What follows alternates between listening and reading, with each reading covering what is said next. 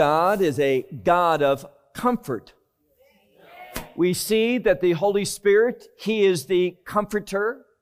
We see that when Messiah was ready to begin His ministry, He left Nazareth and He went to a place called the village of comfort, Kafar Nahum or Capernaum.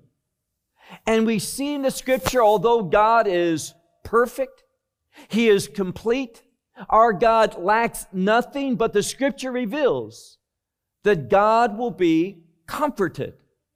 And the Bible teaches that there are two ways, and only two ways, that God will be comforted. One is through His grace. God, who is gracious through the cross, through redemption, through the blood of His Son, through that grace. When one receives that grace, the very righteousness of God is given to him. And when God looks upon humanity, unrighteous, sinful, lost, but transformed by the grace of God, God is comforted. And instead of punishment, God blesses. But for those who reject God's grace, there's a different way that he will be comforted. He will be comforted by his judgment. That which is unholy, that which is unrighteous, that which is rooted in sin, God, through his judgment, he will destroy. And it's that judgment, his wrath upon that which is wicked, that also brings him comfort. Take out your Bible and look with me to the prophecy of Nahum. Now, we've already learned that that word, Nahum, that name means comfort. And what we're going to see is God moving in a mighty way against those who reject, ignore, or are careless and casual with the grace of God. Now, to understand this prophecy, you need to know where it begins. Because Nahum's prophecy is about the same people that another man of God spoke to, and that was Jonah. Jonah was called by God. He didn't want to go at first, but he was called by God to go to that great city, great in wealth, great in size, great in power from a human perspective. And I'm speaking about Nineveh. To go there with a message. Do you remember what that message was? Don't say repent. Because Jonah never called the people to repentance. He says in 40 days, and 40 is a number of change, of transition. He says in 40 days, God will overturn this city. And the people heard that message. There was no promise. There was no message of hope. He simply spoke. God's judgment is coming. And the people of Nineveh did something. They responded. They sought God's grace. They trusted in a merciful God, and God relented. Now, that word relent, what it speaks of is God being comforted. But what happened? That same people, they were casual about God's grace. They did not share that with the next generation. And as we open up this prophecy of Nahum, we see that same people over a hundred years later and that corruption that was prevalent during the days of Jonah, what God said he was going to destroy, that same corruption, that same wickedness had returned to Nineveh. And we see that God's patience, God's compassion, God's relenting ended. And what we see here is a message of judgment upon those who are careless about the grace of God. Look with me, if you would, to verse 1. Notice how it begins. We see that first word usually translated a burden. And when God says, from his perspective, that something is a burden, believe me, it's more than what we can imagine. God is doing something, He is giving truth that He does not tolerate those who are casual concerning His grace, who are not transformed by His mercy, who do not take His truth and share it with the next generation. And therefore, God's time of patience ended. And we read in verse 1 the burden of Nineveh. The book, and this can be a scroll, it is a document, a writing that had to do with a vision, the vision of Nahum, this prophet who is an Alokashi. Now, we know very little about this man. We know what his name means. We know where he's from, but not where this place is. Everything about the prophet is unknown to us. And what that tells us is this that we don't need to know the source of, of the one who speaks truth. We need to emphasize the truth itself. It is not important where he's from, but what's important is the message that he has received, the vision that he has had. And we see in verse 2 that this God, the God of Scripture, is a jealous God. Now, that same word jealous can mean a God of zeal. That word is related to commitment. And some of the rabbinical commentators point out that this is the opposite of the people of Nineveh. God is zealous. That is, God is committed. God is active. God is passionate about those things that are pleasing to Him. But these people, they are indifferent. Now think about yourself. When it comes to your behavior, your obedience, your commitment to truth, are you casual?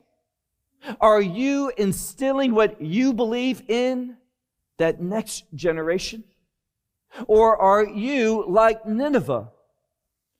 You may have believed, but that belief doesn't endure. It doesn't overcome. It's not genuine. It says in verse 2 that God is a jealous God.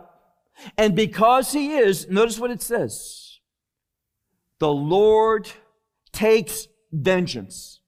Says it again. The Lord takes vengeance and is a master of wrath. Now think about that. A master, this is a word that speaks about one who owns or possesses, one who is a master of something. And we see here that God is a jealous God. He will take vengeance and he possesses wrath. That is the biblical God. And then it says a third time, the Lord, He takes vengeance upon those. And this next word speaks about those who are an opponent, those who are in opposition. We do not want to be people that are opposed to the things of God. If you were to ask me what is one of the greatest sins among the believing community today, I would say it is being casual about what God sees as holy. We are too relaxed. We don't have a proper respect. We don't give God the priority that He demands. And we see that, in fact, earlier this week, my wife and I, we were in a car listening and a Bible teacher that I respect very much. No question in my mind that he's a man of God, that he is committed to the truth of Scripture, not just for a few years, but for many decades. But I heard him speaking about God, the holy God, as daddy. And I think that we have lost our respect for the God of Israel. And he said something that was totally untrue. Now, you all know this Hebrew word Abba. And people will say Abba means daddy. It doesn't. It's not Hebrew, actually, it's Aramaic. And it means the Father. It is a term of respect.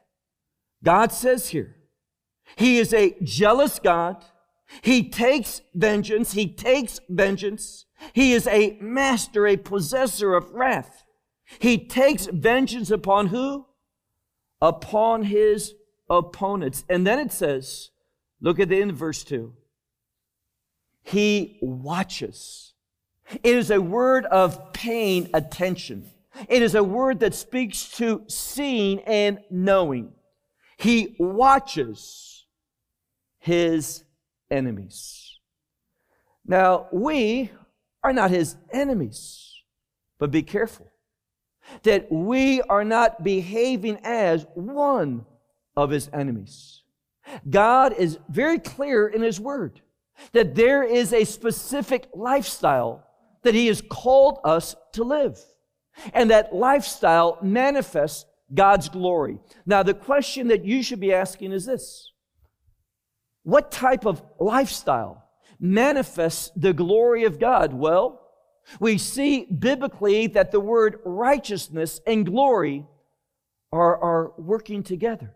It is when we live righteously that people can see the glory of God in our life, through our life, and in our behavior.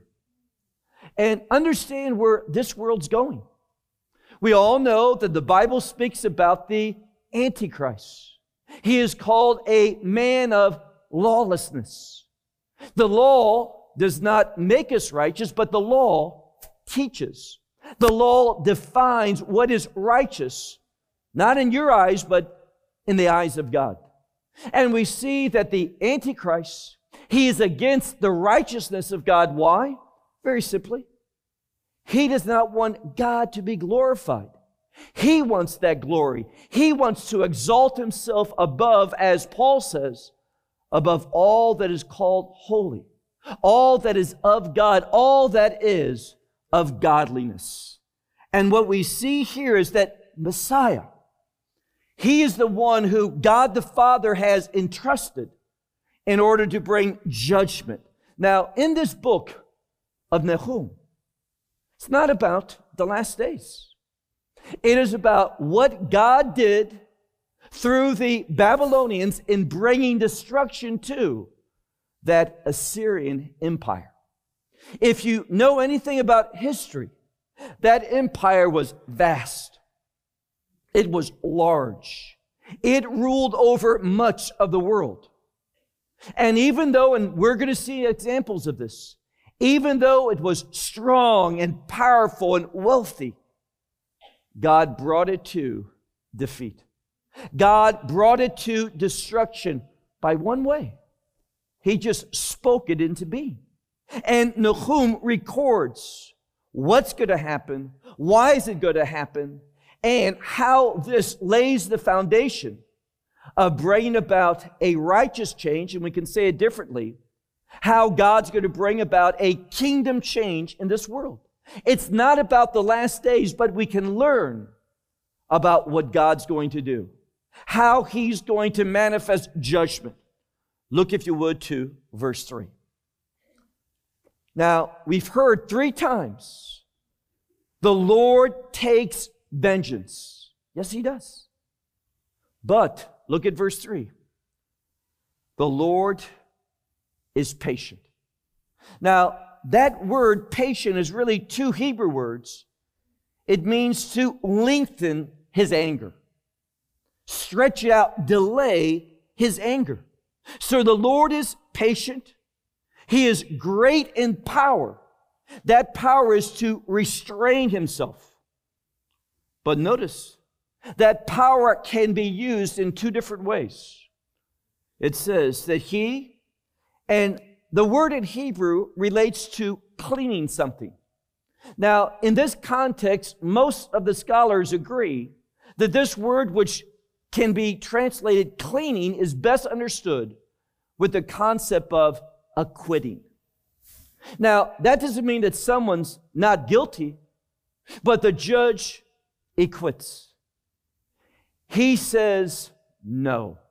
There's not going to be a punishment.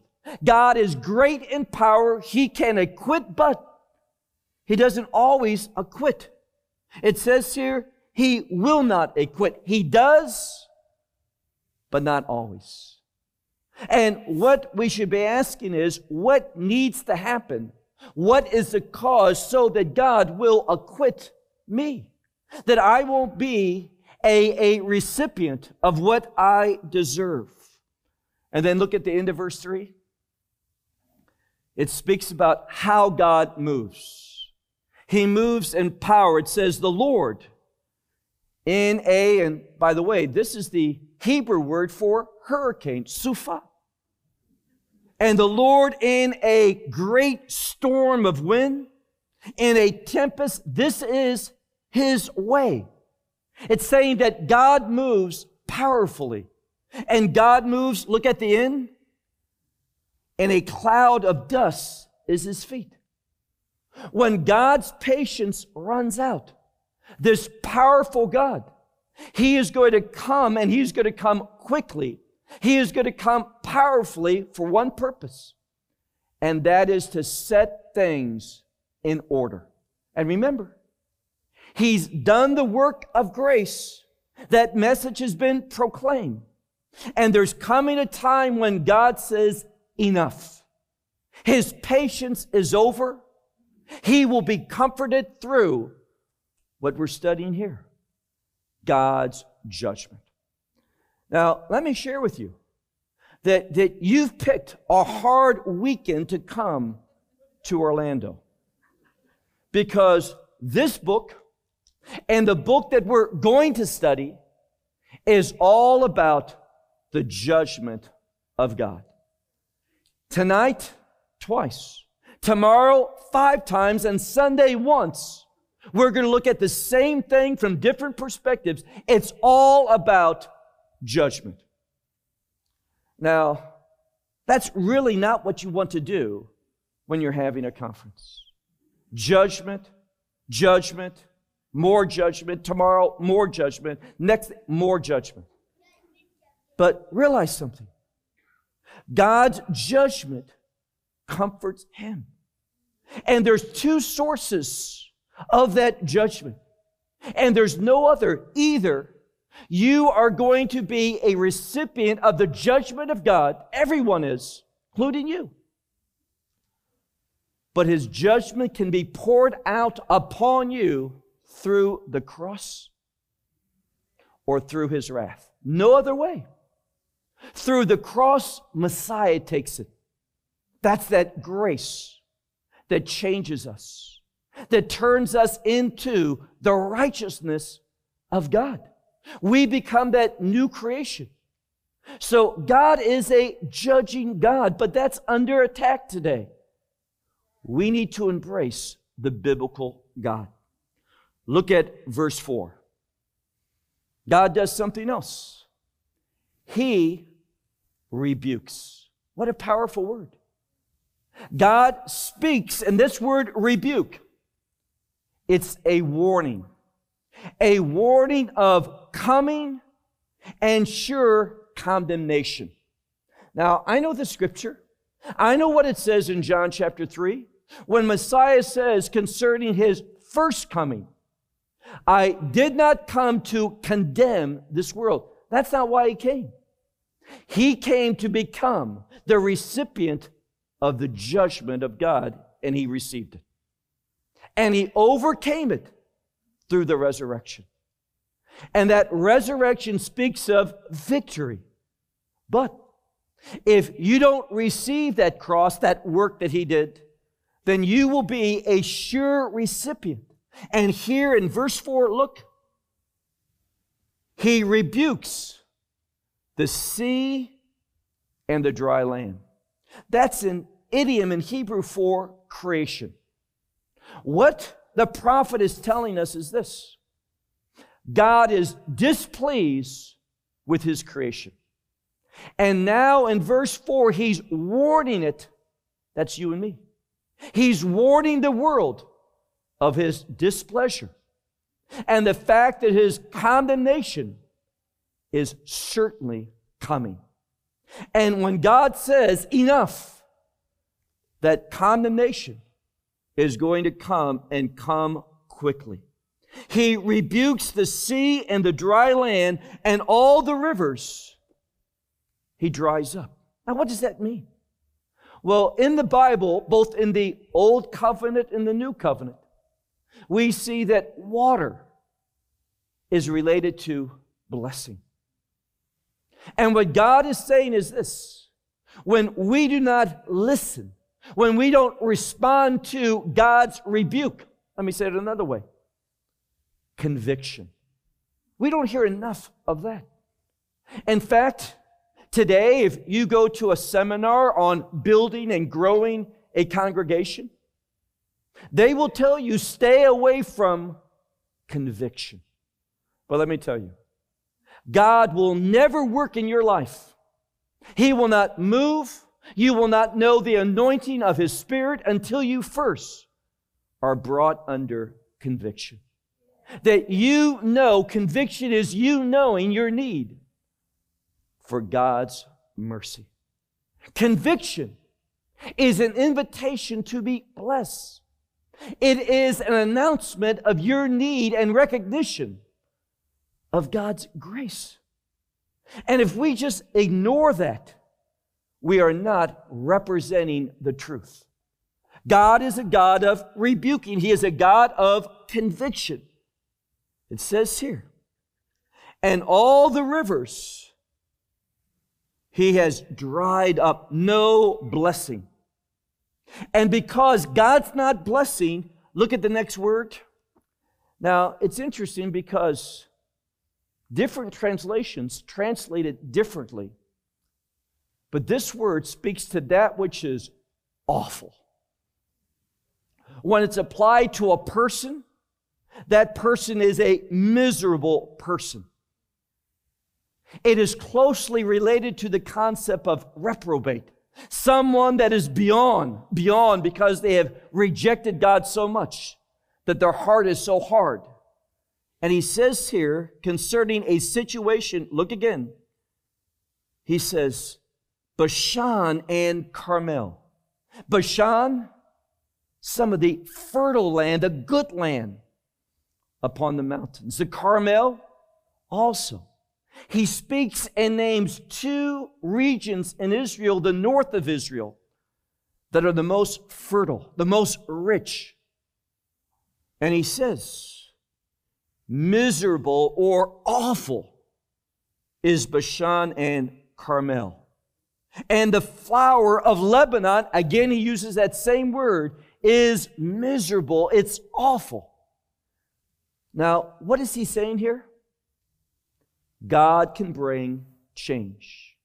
We look at something, we say, How beautiful, how wonderful, how prosperous.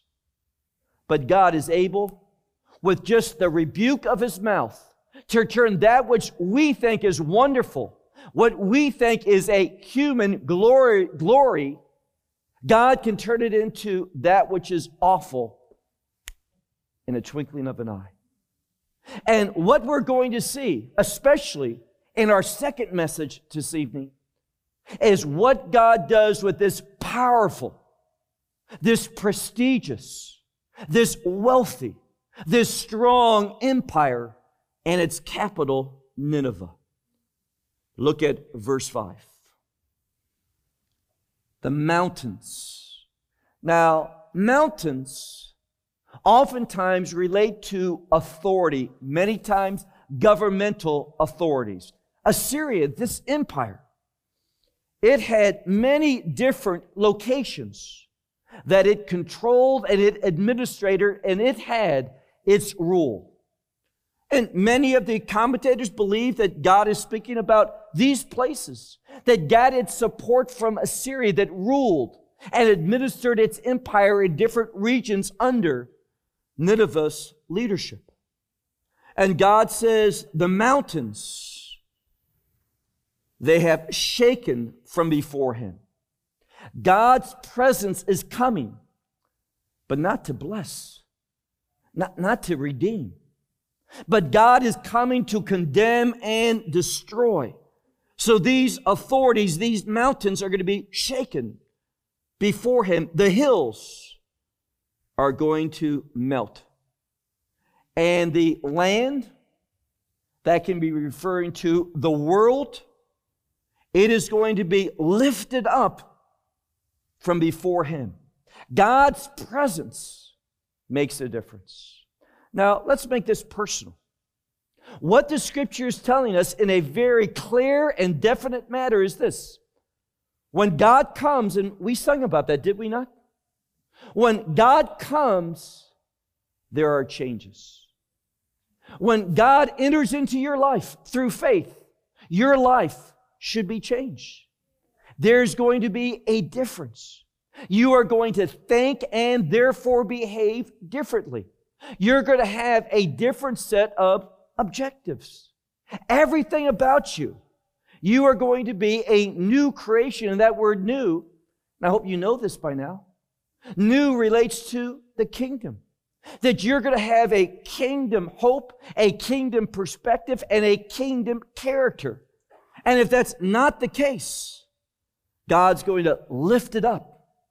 And that lifting up is for the purpose of overturning and destroying. And he says again, look at the end of verse 5. He uses the word tevel, which is the world, and all those who dwell in it. No one, hear this, no one escapes God. People might think they will, but no one escapes God. You are going to be a source of comfort to God in one of two ways. When you receive His grace, and that grace transforms you into His righteousness, God is comforted by that. And praise Him because He brought it about. And if you reject that, you will comfort Him when His wrath destroys you. But don't make the mistake of some. That destruction is an ongoing. It is an eternal destruction of torment. When we look at punishment from a New Testament perspective, from the words of Yeshua himself, he says three things about God's judgment. And remember, all things have been given, all authority, all power, all the rights of judgment have been given to the Lamb. That's why we see in the book of Revelation is called the wrath of the Lamb. And what are these three things? Darkness, which relates to fear. We're going to see different words as we go through this prophecy of Nahum and especially in Zephaniah. We're going to see different words that relate to fear. So, fear is one related to darkness. The other is weeping, which relates to sorrow and sadness. And the final expression relates to suffering or torment, the gnashing of teeth. So God is going to be comforted in one of these two ways. You are either going to receive His grace and be transformed into His righteousness, or you are going to be a recipient of His wrath. How do I know that? Look at verse 6. Nahum he is prophesying a day of accounting, a day of reckoning to Assyria. And it's going to begin with that capital city. And notice what it says before his wrath. This is the third different word for wrath that appears here. God's serious about that. He's using a variety of ways to say, believe me, I am a avenging, wrathful God. Before his wrath, who will stand? And who will get up in the midst of his anger? For his wrath, and this is a word that relates to heat, his heat, meaning his anger, his wrath, is poured out as fire, and the rocks, they are broken before him, meaning this. When God's holiness comes into this world, rocks are going to explode. Just because of how different, how unusual it is to see righteousness, the rocks are going to explode with recognition of this holy God.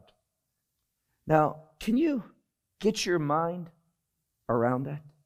The changes that are going to happen when God previously, He will set up His kingdom only after His wrath is poured out.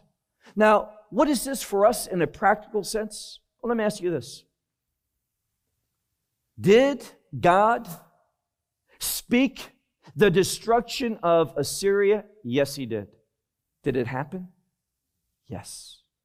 And therefore, when we look at history, we see this powerful empire that, from a human standpoint, from a visual standpoint, there was no reason why Babylon should rise up.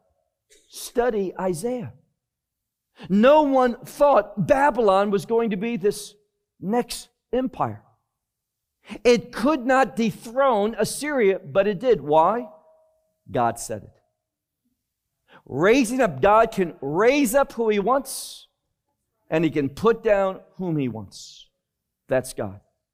And God, no one thought it would happen, but Assyria was put down. What's the message for us? We have seen God's wrath, His anger, His punishment, His rebuke. But notice what it says in verse 7, and this is the nature of God. He says these words that are threats, but they're true. They're not empty. But then He gives us a word of encouragement. Look at verse 7. Good is the Lord for a refuge. Meaning, in the midst of this, only He, only He is good to shelter you. There's no other means. The Lord is good for a refuge in the day of trouble. Troublesome times are coming. Troublesome times are approaching rapidly. They've already begun in some places, and they are going to visit you, your city, your location. No one's going to escape this. The question is do we have that refuge? Do we know that shelter that God is offering? Says in verse 8, going back now to that judgment, He's a refuge, but verse 8. Now, it uses a word for a flood. I think I've shared with you before at our conference that there are two different Hebrew words for flood. In the days of Noah, there was a flood, but this was Mabul, which is the waters just rise up. They get deeper and deeper and buries everything. That's one type of flood. This is not what we see here. This is the word related to shitaphon, which is a flood water that comes rapidly, quickly, and many times without any type of indication. And it just takes away everything. And what's left? Well, what was there is unrecognizable. There's that type of change. And this is what he says. And in a flood, it will pass. And God will make an end, very strong word, an absolute stopping conclusion. See, God looks at this world and he's displeased. He's created the heavens and the earth for a purpose. Read the Psalms. That his creation, heavens and earth creation, that his creation might praise him, might glorify him. But this is not what's happening. And we see the world turning rapidly and quickly away from just basic common sense. For example, Montana.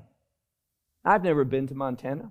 And I tell you, I don't want to go there because they just passed a law that if a child is born, but, but the mother says, I don't want that child, that the doctor does not have to provide any type of medical care. Can you believe that? A baby is born. Don't leave it alone. Does not just common sense tell you that's wrong?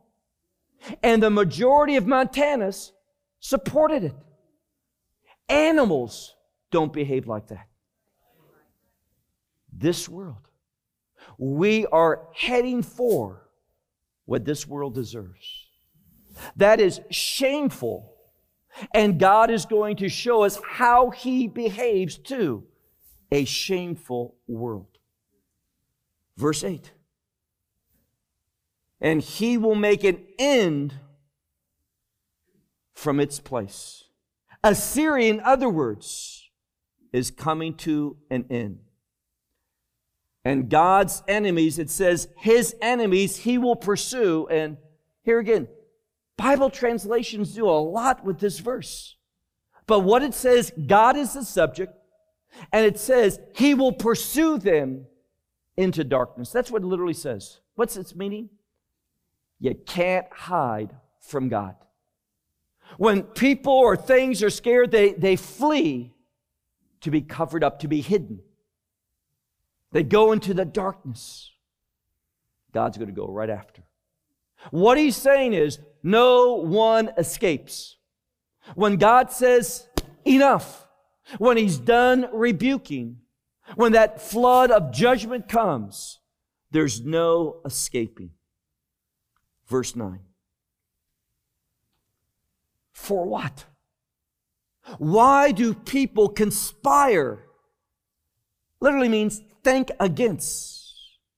Why do people conspire against the Lord? Now, it's interesting because we go back and forth between different names of God, and this is a God that transcends all things. He's above all. We can't fight that type of God. We can't outthink him. We can't come up with a plan to defeat him, but that's what they think. For what? Do they conspire against God? For he makes an end. And look at the end of verse 9.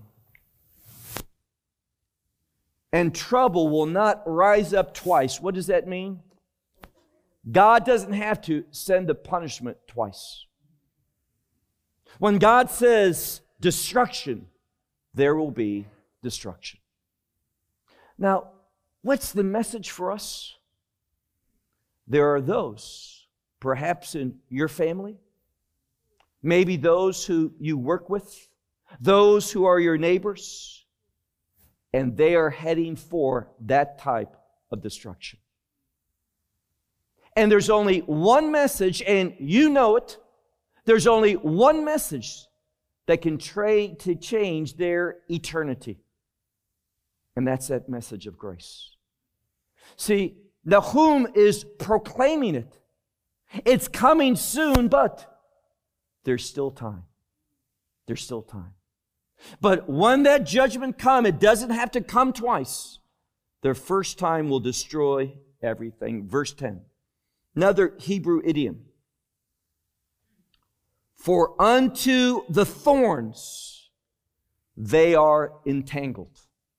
It's an image that when you're caught in the thicket, when you try to free yourself, just takes you down into thorns choke you out. That's the message we see in that parable. There's no escaping. You are going to be brought down unto the thorns. You are going to be entangled.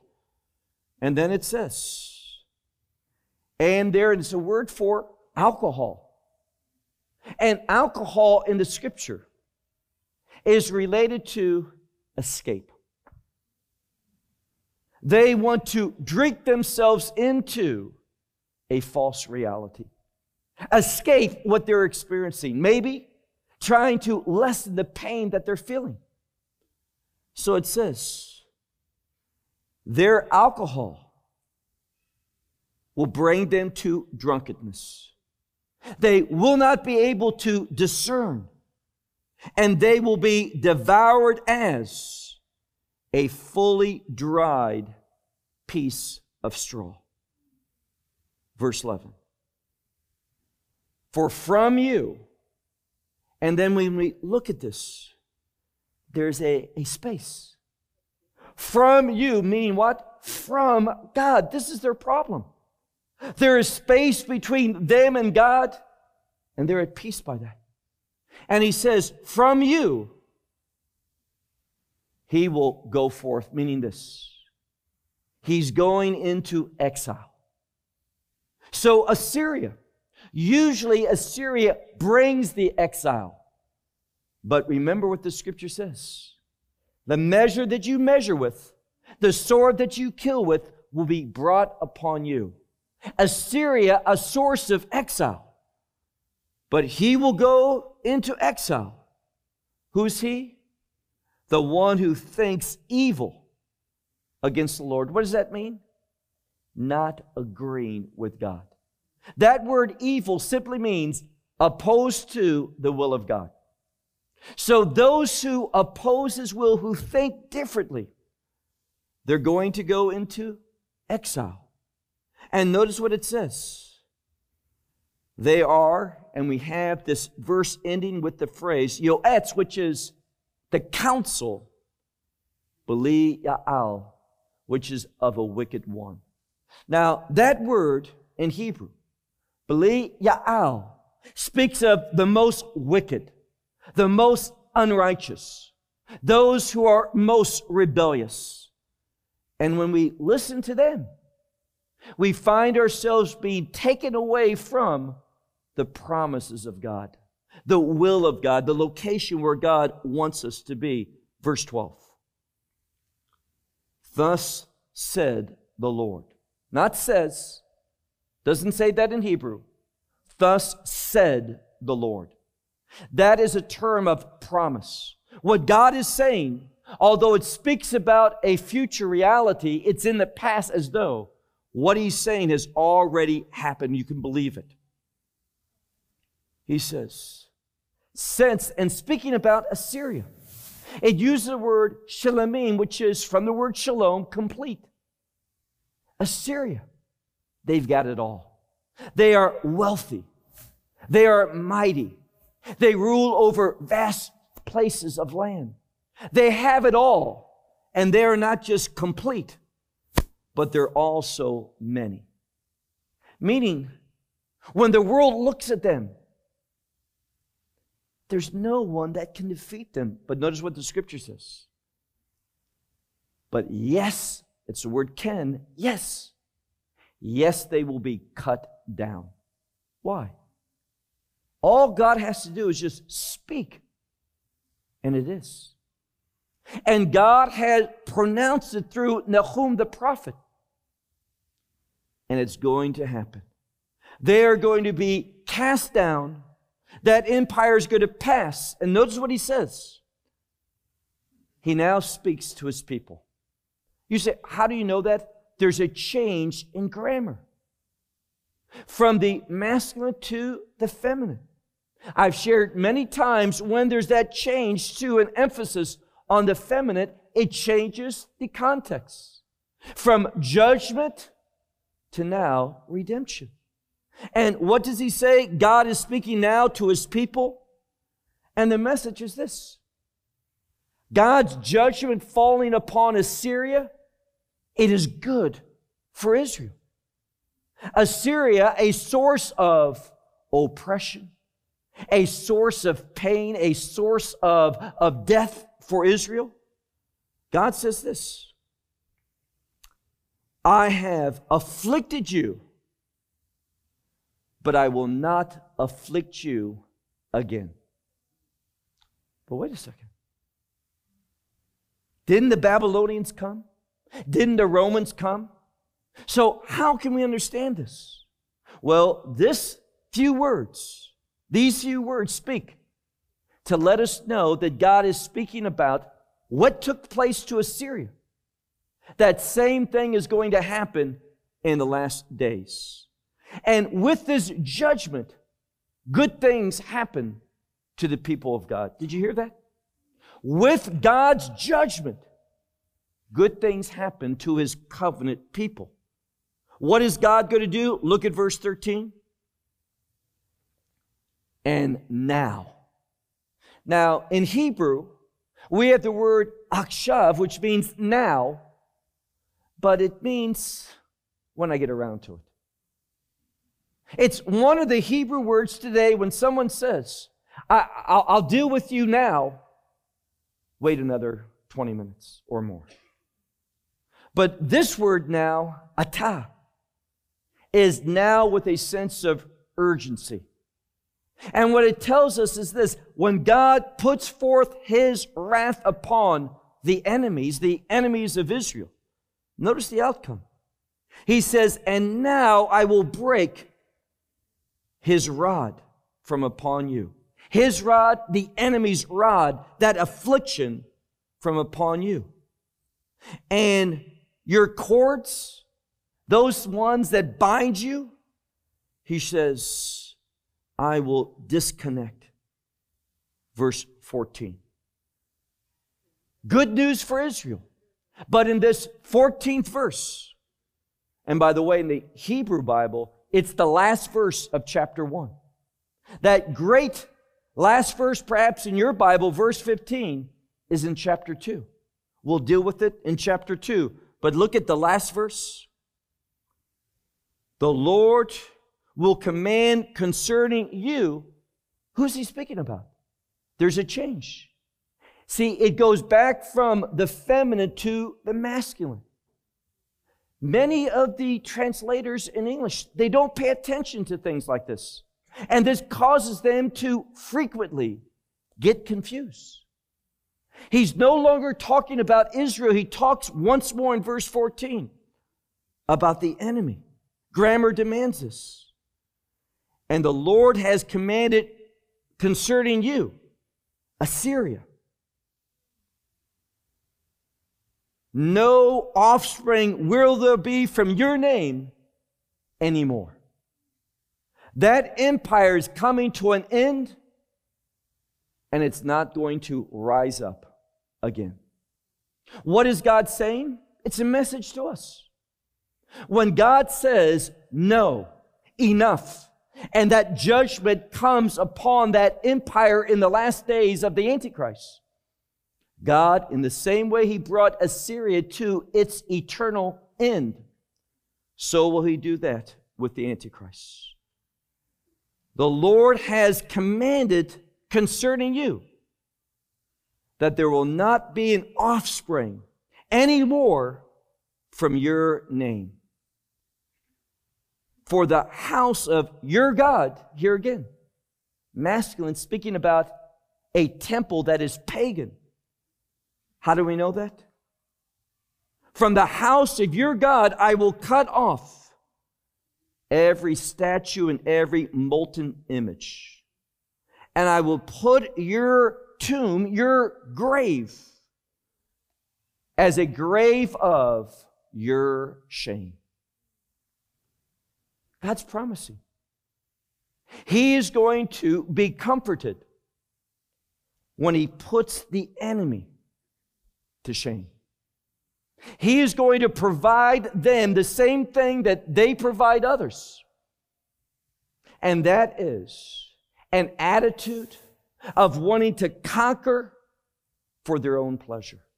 And God will destroy the enemy and it will bring comfort to him. Now, we've completed chapter one.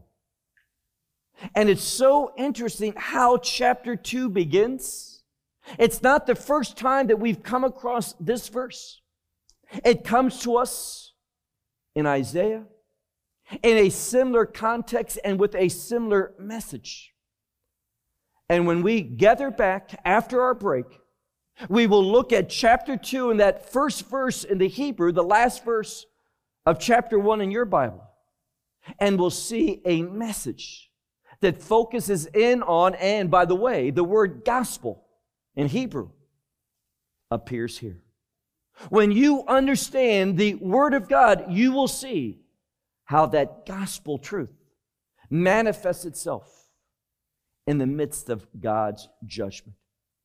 Because the gospel tells us how we can receive mercy and forgiveness and grace to overcome the judgment of God.